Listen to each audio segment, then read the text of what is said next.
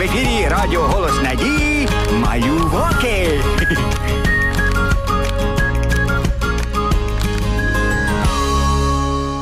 Привіт, мої хороші! З вами все добре? Ви часом не хворієте?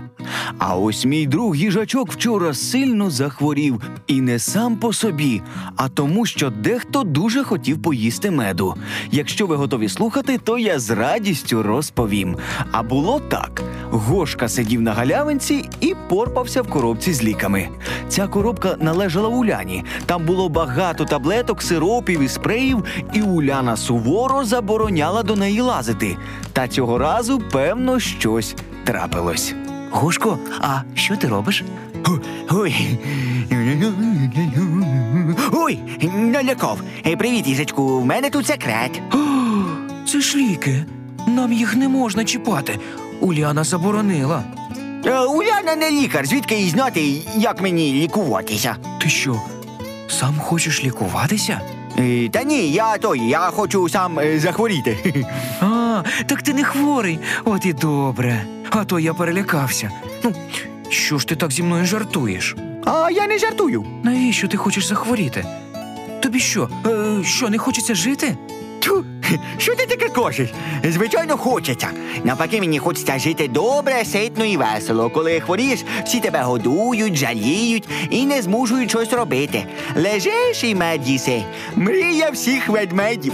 А як? Ти збираєшся захворіти? Ну, думаєш, я знаю як? От сиджу вигадую. О, в мене є ідея. Принеси мені трохи гарячої води. Зараз я візьму термометр і опущу його в гарячу воду. О. Ой, а це безпечно? Ну, звичайно, звичайно безпечно. Тепер в мене має бути висока-превисока температура, всі збіжаться, будуть мене лікувати. О, їжачку, я хворий, поклич когось. Уляно, Уляно! Що сталося? Ти захворів? Так, я застудився. У мене температура. Ох, ох, як мені погано. Меду мені, меду з щільників, свіженького. Ану, давай подивимося. Справді, тридцять сім і два. Ніякі ліки тобі поки не потрібні. Це не дуже велика температура. О, яка невелика. Як невелика? Я тут вмираю вже. О, о, я вмираю. А от постільний режим необхідний.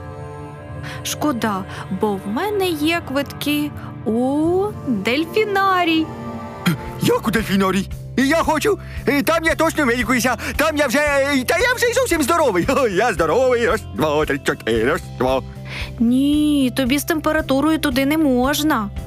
Ну, ну чому? Ну я хочу з вами. Я не хочу хворіти. Та ніякої температури в мене немає. Це правда, температури в нього немає. Це Гошка нагрів градусник у чашці з гарячою водою. Це правда? Ну, правда. Мені дуже сумно, що ви мене обманювали. Ну, ми не хотіли обманювати. Ну, я просто хотів трошки похворіти. І щоб ви за мною, ну, той, подоглядали. Та вже не хочу. Ну, добре, цього разу я вас прощаю. Але більше так не робіть. І ніколи без дозволу не лізьте до ліків. Зрозуміли? Так. Наші лісові герої вирушили до дельфінарію. Там було дуже весело і цікаво. Дельфіни вистрибували з води і кружляли по басейну, грали в м'яча і співали свої дельфінячі пісні. Гошка і їжачок були вражені. Їм страшенно сподобалося там. А після вистави наші друзі мали нагоду погладити дельфінів і поплескатися у воді. Гошко, що ти робиш? Так можна ж захворіти. А я чого і хочу. Полежу трошки, медом підлікуюся. Так ми ж обіцяли більше не обманювати Уляну. Так, ми обіцяли не обманювати, а от не хворіти ми не обіцяли.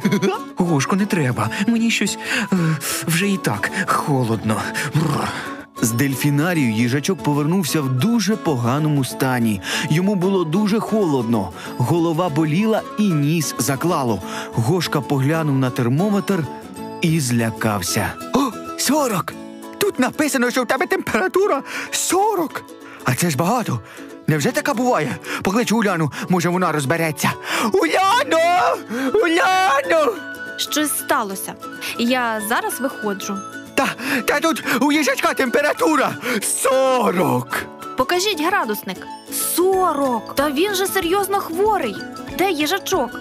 Вже за кілька хвилин приїхала карета швидкої допомоги і бідному їжачку зробили укол. Гошка турботливо витирав йому лоба і годував із ложечки медом. А можна і мені хоча б лизнути цього меду? Ну, хоча б лизнути. Не можна, бо цією ложкою ти годуєш хворого. Пам'ятаєш правило? Не можна з хворим користуватися одним посудом, а то і сам захворієш. О, я вже хворіти не хочу. Виявляється, це не так весело, як я думав. Пробач мене, їжачку, я так за тебе хвилювався. Це я винен. Бо я хотів захворіти, а захворів ти. Мені так прикро.